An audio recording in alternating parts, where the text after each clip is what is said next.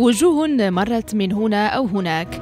ذات زمن مضى أو الآن بصمت الحياة صنعت حدثا أو تركت اثرا في التاريخ. نحن نقص عليك سيرة إنسان يوميا مع حسن المولوع على إذاعة الأخبار المغربية ريم راديو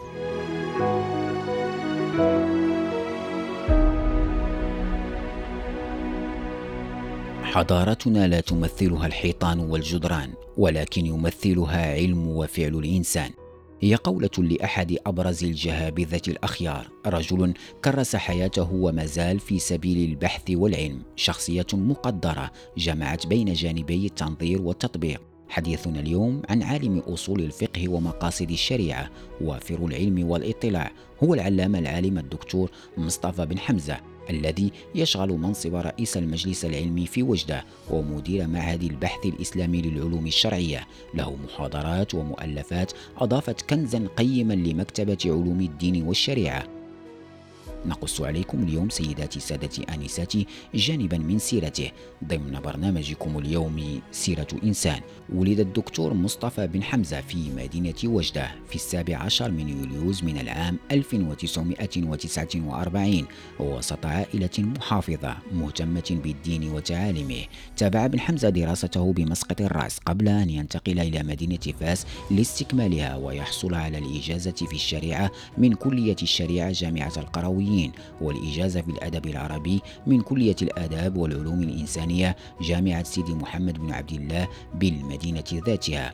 بعدها تخرج من دار الحديث الحسنية بالرباط بنيله شهادة الدروس المعمقة ثم الدراسات العليا من كلية الآداب والعلوم الإنسانية جامعة محمد الخامس بالرباط. تخصص اللغة العربية عن دراسة للنظرية العامل عن ابن مضاء القرطبي. لم تتوقف دراسته هنا بالرغم من انشغالاته المهنية بل واصلها إلى أن حصل على دكتوراه الدولة من كلية الآداب والعلوم الإنسانية جامعة محمد الأول بوجدة عن تحقيق مخطوطة الحلية فيما لكل فعل من تصريف وبنية لابن عنترة. تميزت المسيرة العلمية للدكتور مصطفى بن حمزة بملازمته وتتلمذه على يد الفقيه العلامة سيدي بن سعيد مهداوي الواشاني واشتهر بن حمزة ببحوثه الشرعية وفتاويه المعاصرة شارك كعضو في اللجنة العلمية لمدارسة قانون مدونة الأسرة بالمغرب عقب الخطة الوطنية لإدماج المرأة في التنمية فازداد شهرة إعلامية. وفي تلك الفترة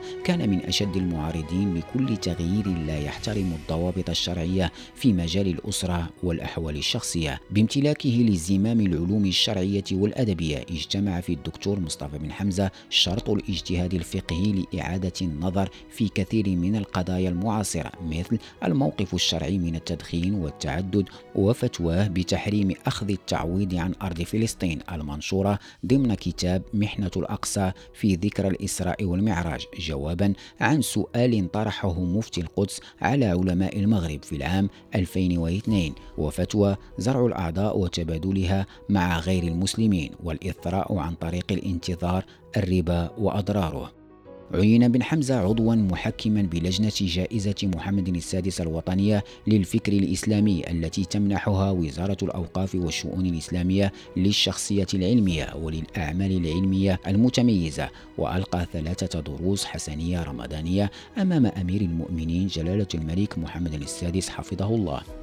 في 1421 1423 و 1427 هجرية. كما تم توشيحه بأوسمة ملكية تقديرية. كان آخرها الوسام الملكي في العام 2007 المتمعن في سيرة العلامة الدكتور مصطفى بن حمزة والمتتبع لإنجازاته يستشعر حاجة المجتمعات المسلمة والمسلمين عموما لنماذج كفضيلته ورؤيته في الإصلاح الديني مع الحرص على التشبت بالثوابت إضافة إلى أنه يشدد دائما على أهلية الإفتاء انطلاقا من كونه منصبا شرعيا منضبطا بأصول. وضعها العلماء الأولون وكيفها المعاصرون للنظر في النوازل دون تسيب أو تطاول من دون مؤهل علمي.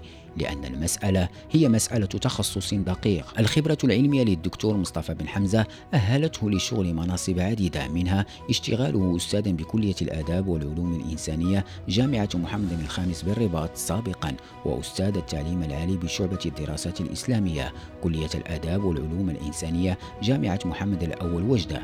رئيس شعبة الدراسات الإسلامية بكلية الآداب والعلوم الإنسانية جامعة محمد الأول وجدة سابقا عضو مجلس الكلية كلية الآداب وجدة ساهم في أنشطة علمية لمنظمة الإيسيسكو بالرباط دورة محور التربية ودورة محور تطبيق الشريعة كما أنه حاليا رئيس المجلس العلمي بوجدة وعضو المجلس العلمي الأعلى.